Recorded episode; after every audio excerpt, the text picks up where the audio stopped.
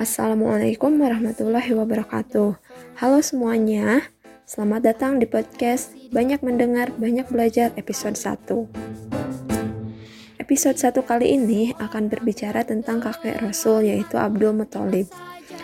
Abdul Muthalib ini merupakan kakek dari Muhammad yang merupakan sosok yang terhormat, karismatik, dan berwibawa.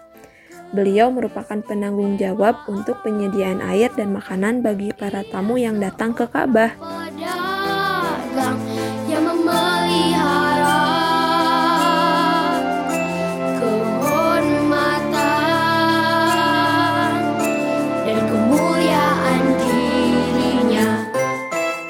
Suatu ketika, Abdul Muthalib bermimpi diperintahkan untuk menggali sumur Zam-Zam yang sempat pernah hilang karena dikubur oleh kaum Jurhum.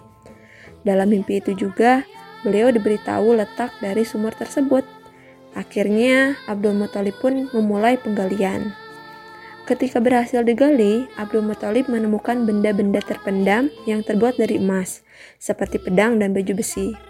Kemudian, benda-benda itu Abdul Muthalib tempelkan di pintu Ka'bah.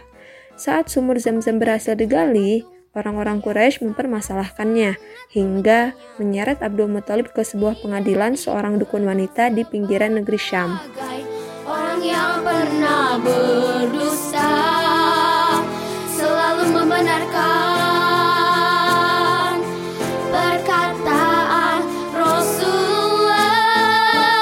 Namun, dalam perjalanan mereka kehabisan air dan dilanda kehausan.